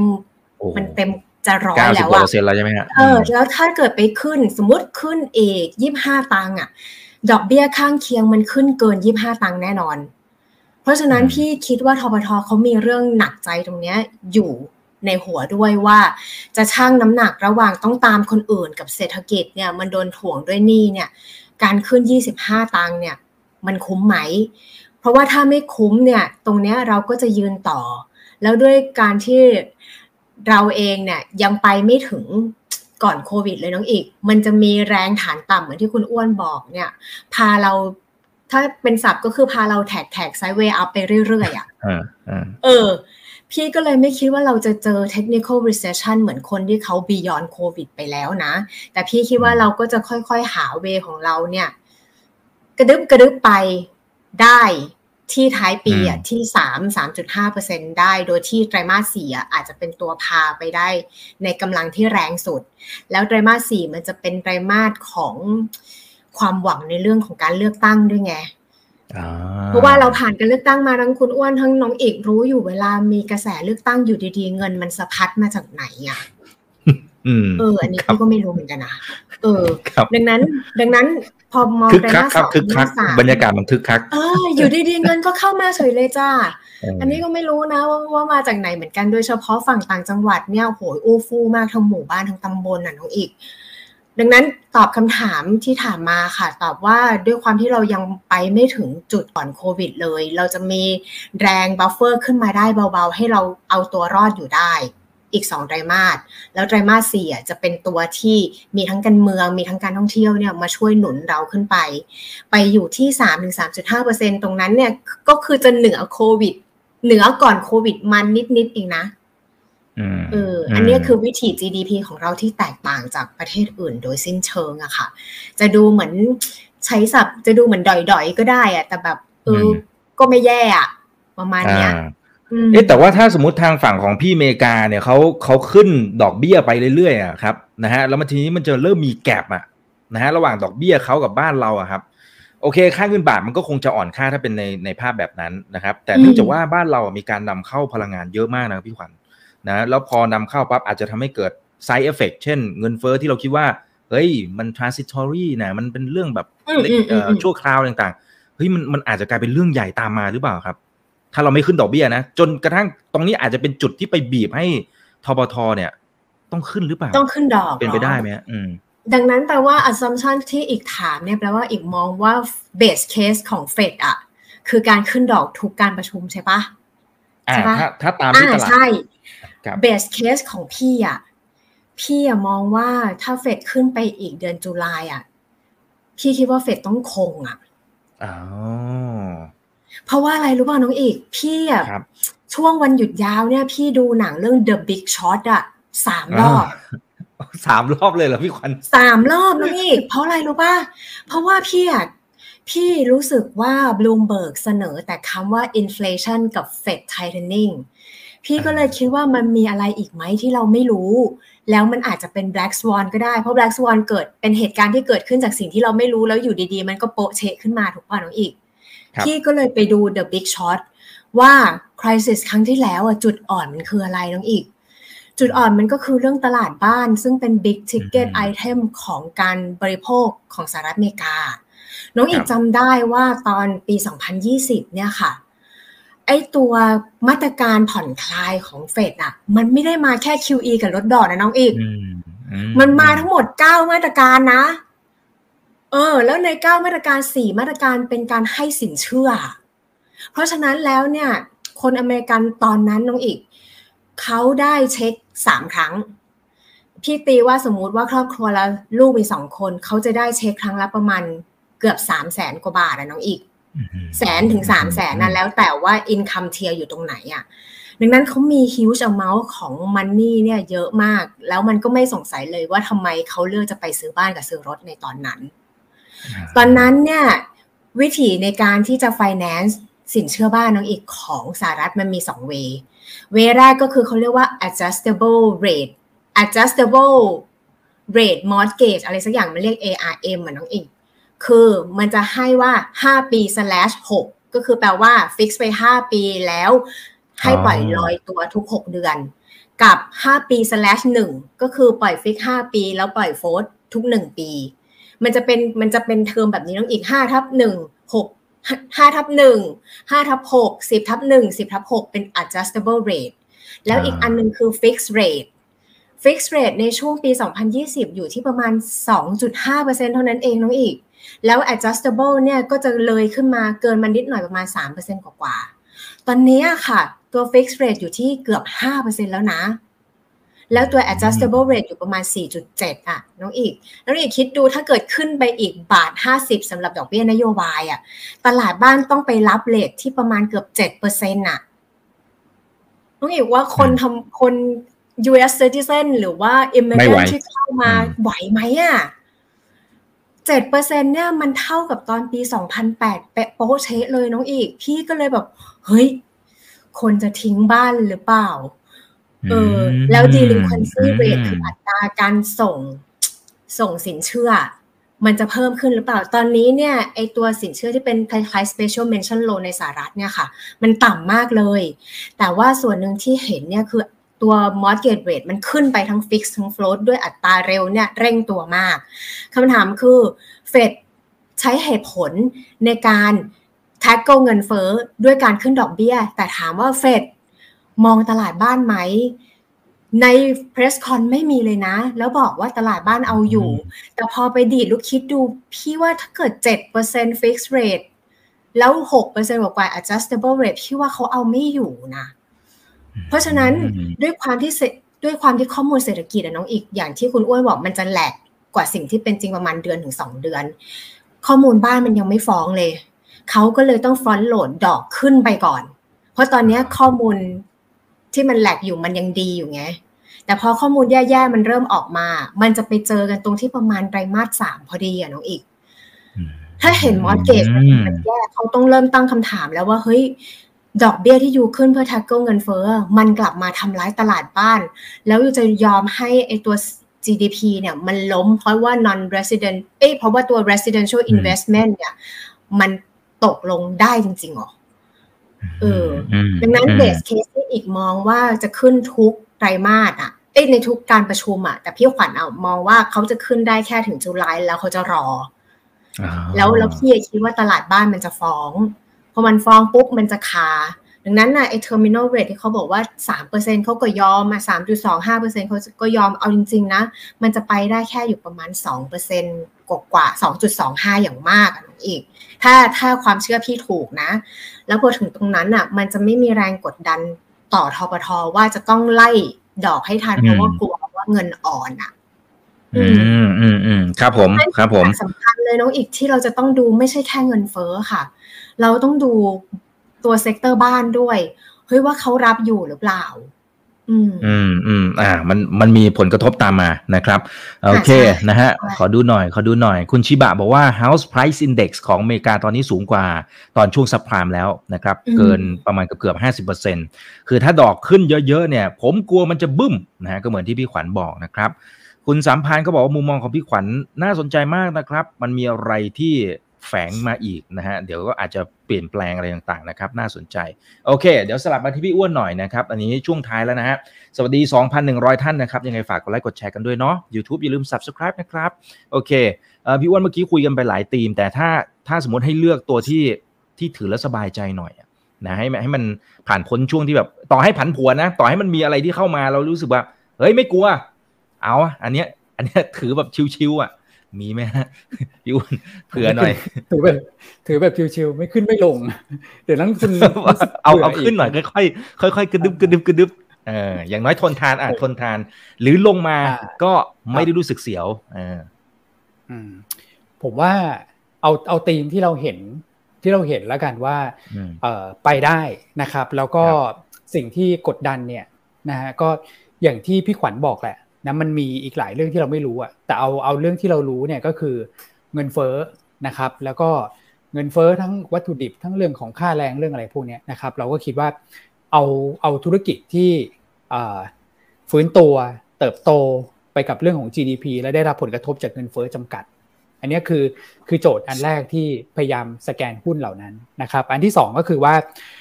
พอมีเรื่องของเงินเฟ้อนะครับ แล้วพอมันมีเรื่องของไทเทนนิ่งเนี่ย สิ่งที่มันเกิดขึ้นมันชัดเจนอยู่แล้วนะครับว่า easy money เนี่ยมันควรจะหายไปนะครับเงินที่เทรดกันเยอะๆนะครับแล้วก็ไปซื้อหุ้นเขาบอกว่าตัวไหน PE ถูกเนี่ยไม่เล่นนะครับก็ไปเล่นกัน PE แพงๆเนี่ยตรงนั้นมันก็ควรจะยุบย่อลงมาด้วยนะครับเพราะฉะนั้นเนี่ยหุ้นที่ PE สูงๆนะครับพวก growth stock เนี่ยเราก็จะไม่ค่อย ไม่ค่อยไม่ค่อยมองในช่วงนี้นะครับถ้าเกิดว่าเราดูในธีมของตลาดเนี่ยตอนนี้เราจะเห็นคุณปู่บัฟเฟตนะทุกคนก็กลับมาใช้ทฤษฎีนี้กันเต็มเลยนะครับเพราะว่ามันเป็นการโยกอะครับโยก อันนี้คือธรรมชาติของตลาดหุ้นเลยนะนะครับพอมีเม็ดเงินเข้ามาคนก็วิ่งไปหาหุ้น growth stock นะครับพอหุ้นเหล่านั้นเนี่ยมันก็มีความเซ็กซี่มากกว่านะครับขายเรื่องอะไรใหม่ๆในเรื่องการเติบโตเรื่องอะไรพวกนี้ก็ทำให้โกรดมันหวือหวา พอเงินมันหายไป คิดง่าย ๆ ว่ามันก็ต้องกลับมาที่ value stock นะครับอันนี้ก็คือเงื่อนไขอันที่2นะที่ผมคิดว่าเออมันมันมันน่าจะพอไปได้นะครับพอทนทานได้นะครับประเด็นที่ 3 ก็คือเออเป็นหุ้นที่นะครับเมื่อกี้ผมก็นึกได้ตอนที่พี่ขวัญบอกเรื่องของ GDP ว่าเรายังมีรูมเรายังกลับไปไม่ไม่ถึงช่วงก่อนโควิดเลยนะครับเพราะฉะนั้นหุ้นเนี่ยนะถ้าเกิดเราได้ตัวที่ เออมีคุณภาพนะ อย่างที่ผมบอกว่าของของแพงของของดีของไม่ดีเนี่ย ตอนนี้ราคาลงมาใกล้เคียงกันนะเพราะตลาดพักฐานมาแล้ว เพราะฉะนั้นเนี่ยเราเลือกของดีได้ และของดีนะเนี่ยราคายังไม่ไปกลับไปช่วงก่อนโควิด แต่เราต้องมั่นใจนะ ว่าเขาจะกลับไปได้นะครับ ผมไล่เรียงหุ้นมี 3 ตัวอย่างนี้แล้วกันว่าธีมท่องเที่ยวเนี่ยต้องมานะครับ พอท่องเที่ยวมาปุ๊บนะครับแน่นอนว่านักท่องเที่ยวเนี่ยมาก็คือง่าย ๆเลยมาทางเครื่องบินนะครับ แต่สนามบินอ่าก็เป็นตัวใหญ่เกินไปนะครับ ถ้าเกิดว่าเป็นแบบแฟนๆรายการเนี่ยผมเลือกเป็นสายการบินแล้วกันนะครับสายการบินเนี่ยตอนนี้ที่ใช้ได้ก็จะมีอยู่ 2 สายนะฮะก็คือบางกอกแอร์เวย์กับ AAV ถูกไหมครับ ซึ่ง AAV ช่วงหลังเนี่ยขึ้นดี เพราะถ้าเกิดคุณไปดูไส้ในนะจะรู้ว่า AAV ก่อนหน้านั้นเนี่ยโครงสร้างเนี่ยเขาถือเขาถือ TA เขาถือ TAA เนี่ย อยู่ประมาณสัก 60-65%นะครับไม่ไม่ได้เต็ม100%แต่พอปรับโครงสร้างใหม่อะมันคือสายการบิน100%แล้วสายการบินกลับมาเป็นขาขึ้นเนี่ยจริง ๆ แล้วเนี่ย ถ้าเกิดกลับไปขึ้นเหมือนเดิมเขาดีกว่าเดิมนะเพราะเขาถือหุ้นในตัวของสายการบินเยอะขึ้น อันนี้อันที่หนึ่งนะครับ แต่ผมมอง BA เพราะว่าอะไรอย่างที่เรียนก็คือว่า เรามองว่าต้องแบบ value ต้อง support เอาง่ายๆว่า BA ถือหุ้น BDMs เนี่ยห้าเปอร์เซ็นต์ห้าเปอร์เซ็นต์นะดูเหมือนไม่เยอะนะ แต่แปดร้อยี่สิบแปดล้านหุ้นนะครับแปดร้อยี่สิบแปดล้านหุ้น ตอนนี้ราคา BDMs ก็น่าจะอยู่ประมาณสัก เดี๋ยวผมขอดูนิดนึงนะฮะ BDMs ขึ้นมาละใช่ไหมเริ่มเริ่มกระดึบกระดึบขึ้นมา ใช่นะครับยี่หกบาทเจ็ดห้าคุณเอาไปคูณแปดร้อยี่สิบแปดล้านหุ้นเนี่ยมันคือสองหมื่นสองพันล้าน แล้วไปดู Market Cap ของบางกอกแอร์เวย์ครับสองหมื่นสองพันล้านเป๊ะเลย แน่นอนว่ามันอาจจะแบบคือเวลาเขาเขาเขาขายจริงเขาคงไม่ได้ราคาเนี้ย แต่จะเห็นว่าเขามีของที่แบบ มันแบ็คคุณเขาอยู่นะครับ แล้วก็มีสนามบินสมุย เดี๋ยวก็จะทำอู่ตะเภาอะไรก็ว่าไป ผมว่าด่านแรกเข้ามาเนี่ย สนามบินมาก่อนแล้วเออคุณอีกกับพี่ขวัญลองไปจองตั๋วเครื่องบินนะผมยังคิดว่า เอ๊เดี๋ยวจะพาลูกไปแบบเอออยากเห็นสิงคโปร์เขาเปิดอะไรเงี้ย แต่พอปรากฏตั๋วเครื่องบินแล้วโอ้โหจองไม่ลงอะแพงแพงขึ้นเยอะเลยเหรอครับ แพงแพงมาก แพงแบบ โอ้โห ไม่คิดว่าจะแพงขนาดนี้ ก็เลยแบบ เออ ฉันยังไม่ไปก็ได้นะ คือแบบเห็นแล้วโอ้โหตกอกตกใจไปสิงคโปร์แค่นี้เองนะแพงมากนะครับ แล้วตั๋วเครื่องบินเนี่ยก็เป็นส่วนหนึ่งนะนะครับ ที่ทำให้เงินเฟ้อของอเมริกาสูงถึงตอนนี้นะครับอะ BA อันแรกนะครับ พอเข้ามาเสร็จปุ๊บนักท่องเที่ยวไปไหนครับ ก็ไปเที่ยวตามแหล่งท่องเที่ยวต่างๆนะครับ ตอนนี้เริ่มเห็นราชประสงค์มาแล้วนะครับห้างสรรพสินค้าทุกห้างขึ้นไปช่วงก่อนโควิดหมดแล้วครับ อ่าแต่ว่าพอผลประกอบการออกมาปุ๊บอาจจะมี sell on fact มีอะไรบ้าง แต่ทุกห้างทุกองค์คาพยพขึ้นไปหมดแล้วครับ เหลือมาบุญคลองครับ มาบุญคลองอาจจะเป็นเพราะว่าคือถ้าเกิดถาม fund manager อ่าจีนด้วยครับพี่ขวัญแต่ถ้าเกิดถาม fund manager อะเขาก็อาจจะไม่ค่อยชอบไงเพราะว่ากระจายเยอะเกินอะไม่ใช่ห้างอย่างเดียวอะถูกไหมครับ มีทั้งธุรกิจการเงินมีอะไรก็เยอะแยะ ฉันไม่ชอบ ฉันอยากได้ห้างอย่างเดียว ฉันก็ไป CRC ไปแบบเอ่อ คือ CPN ไปอะไรพวกนั้นไปนะครับ แต่ MBK รู้ไหมว่าตอนนี้ถ้าเกิดกำไรเขากลับไปที่เดิมอะเทรดอยู่ PE แบบ8ถึง9เท่าเองนะนะครับแล้วราคาหุ้นต่ำกว่าช่วงก่อนโควิด 30กว่าเปอร์เซ็นต์เราลองไปแทร็กหุ้นดูเลยฮะ MBK เนี่ยยังต่ำกว่าช่วงก่อนโควิดเยอะที่สุด แล้วก็ต่ำกว่าบุ๊กนะครับแล้วผมก็เห็นว่าตอนนี้พื้นที่ถูกจับจองไปเต็มหมดแล้วเรียบร้อย แล้วอย่าลืมนะว่า MBK ถือหุ้นสยามพิวัตรนะครับซึ่งก็จะมีสยามพรีเมียมออเลตหรืออะไรก็แล้วแต่เนี่ย นะครับจริง ๆเขาก็ได้ด้วยแล้วถ้าเกิดไปดูงบเนี่ยกลับมามีกำไรจากธุรกิจท่องเที่ยวและห้างสรรพสินค้านี่แหละนะครับอะ MBK ลองไปดูเพราะว่ากราฟยังอยู่ในโซนด้านล่าง ก็ยังห่างจากช่วงโควิดเยอะนะครับเสร็จปุ๊บนะฮะพอนักท่องเที่ยวเข้ามาปุ๊บนะฮะไปเที่ยวห้างหิวน้องหิวน้ำนะครับหิวผลไม้บ้านเราก็อย่างที่บอกว่าจุดขายเราคือผลไม้เราคือน้ำผลไม้นะครับถ้าเกิดเชื่อมโยงกันไปก็ทิปโก้สักกล่องไป อะไรอย่างนี้นะครับ แต่ผมมองอย่างนี้ว่าตัวของของทิปโก้อะครับ ก็คือ valuation ตอนนี้เทรดแบบ PE ประมาณ 9 เท่า 10 เท่านะครับงบไตรมาสหนึ่งผิดหวังไม่เป็นไร ผมคิดว่าไตรมาสสองเขาจะมานะครับเพราะว่ายอดส่งออกทะลักทลายแบบนี้ยังไงก็ดีนะครับแล้วปันผลเนี่ยสูงนะครับ 7-8%ต่อปี แล้วหุ้นตัวนี้เป็นหุ้นที่แบบถูกมองข้าม แล้วเขาถือหุ้นในทัสโก้ด้วยนะครับเราจะเห็นว่าวันนี้แม่ลูกก็ขึ้นพร้อมกันนะครับก็เอาเป็นว่า ทัสโก้เขาจะขึ้นด้วยเงื่อนไขก็คือเรื่องของน้ำมันลงเป็นหลักแหละ แต่ผมเชื่อว่าน้ำมันไม่ลงหรอกนะแต่ถ้าเกิดน้ำมันนิ่งแบบนี้หุ้นที่ถูกกระทบจากน้ำมันเนี่ยมันจะเริ่มชินชาแล้วนะครับแล้วคนก็จะเริ่มหาตัวถูก หาตัวที่ยังไม่ขึ้นอยู่โซนด้านล่าง หุ้นตัวผู้นี้จะถูกสกิดขึ้นมานะครับแล้วก็จะทำให้แม่เขาเนี่ยขึ้นไปด้วยแต่ว่าตัวแม่เขาเนี่ยมันมีสตอรี่ของเขาอยู่แล้วนะครับแล้วก็ราคาหุ้นก็ไม่แพงนะผมก็เลยมองว่าเออสามตัวเนี้ยเอาไล่ตั้งแต่เข้าประเทศมาเนี่ย ก็นึกได้สามตัวเนี้ยที่แบบคนยังไม่ค่อยพูดถึงเท่าไหร่นะครับ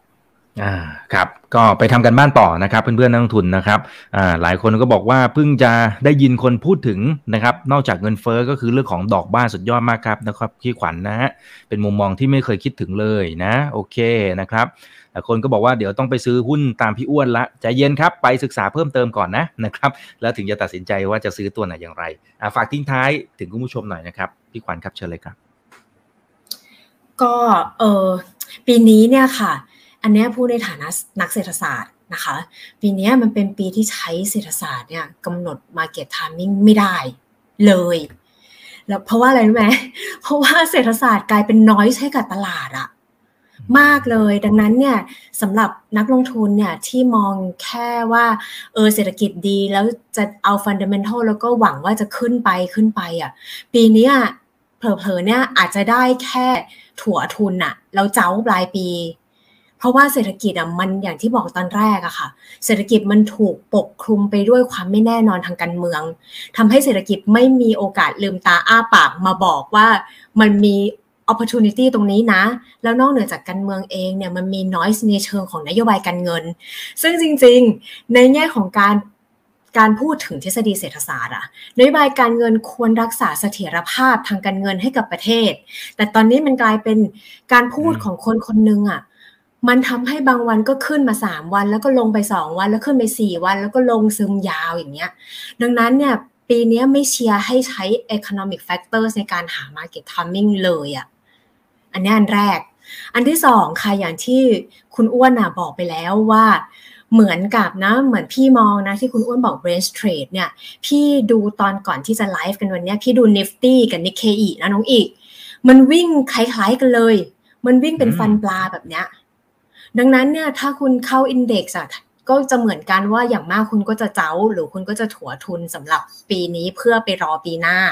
แต่ว่าปีนี้คุณอาจจะต้อง stock selection เหมือนที่คุณอ้วนบอกว่า มันมีน้ำผลไม้นะ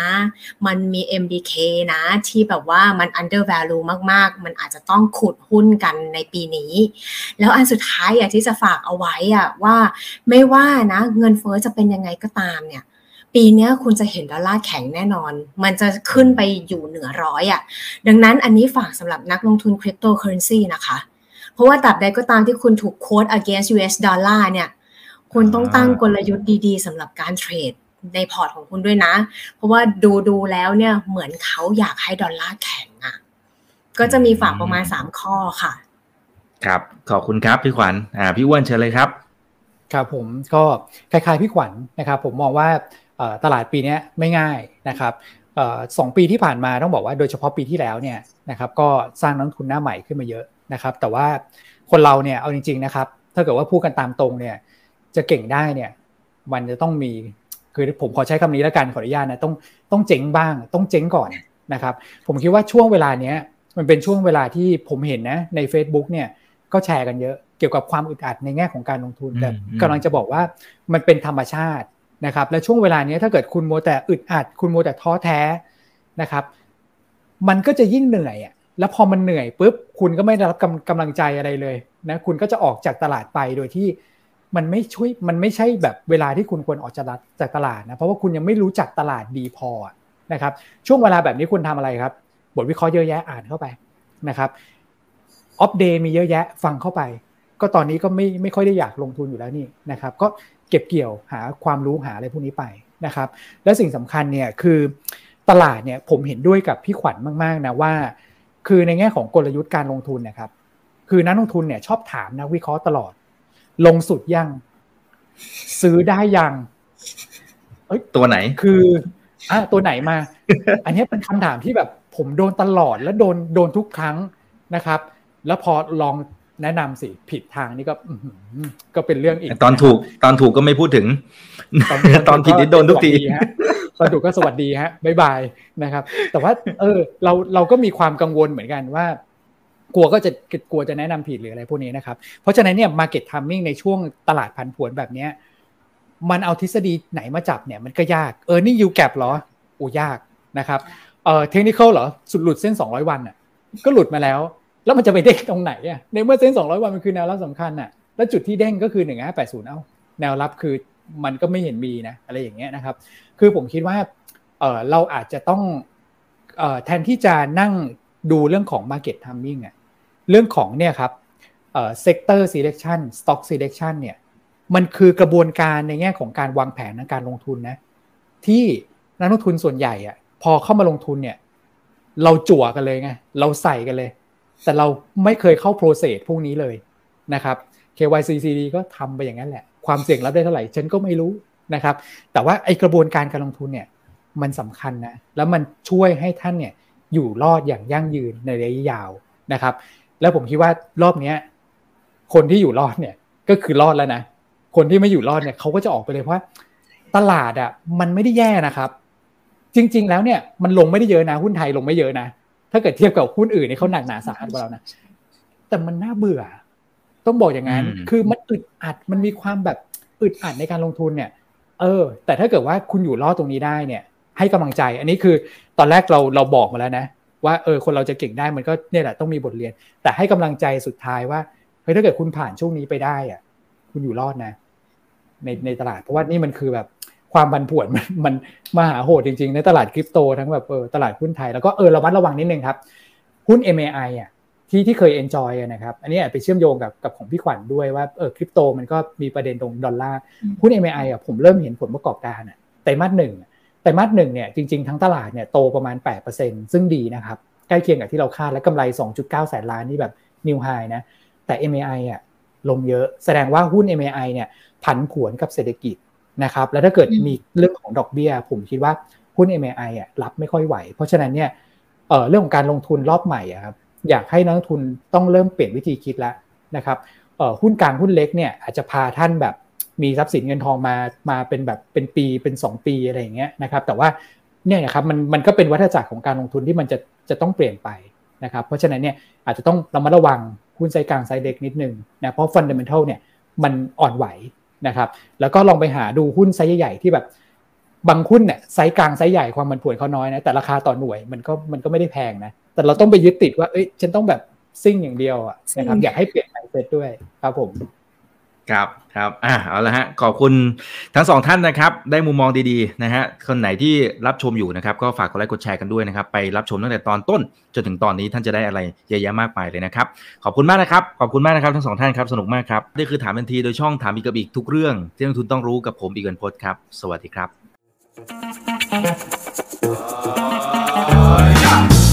ถ้าชื่นชอบคอนเทนต์แบบนี้อย่าลืมกดติดตามช่องทางอื่นๆด้วยนะครับ ว่าจะเป็น Facebook, YouTube, Line Official, Instagram และ Twitter จะได้ไม่พลาดการวิเคราะห์และมุมมองเศรษฐกิจ และการลงทุนดีๆ แบบนี้ครับ อย่าลืมนะครับว่าเริ่มต้นวันนี้ดีที่สุด ขอให้ทุกท่านโชคดี และมีอิสรภาพในการใช้ชีวิต ผม อีกบรรพฒนาเพิ่มสุขครับ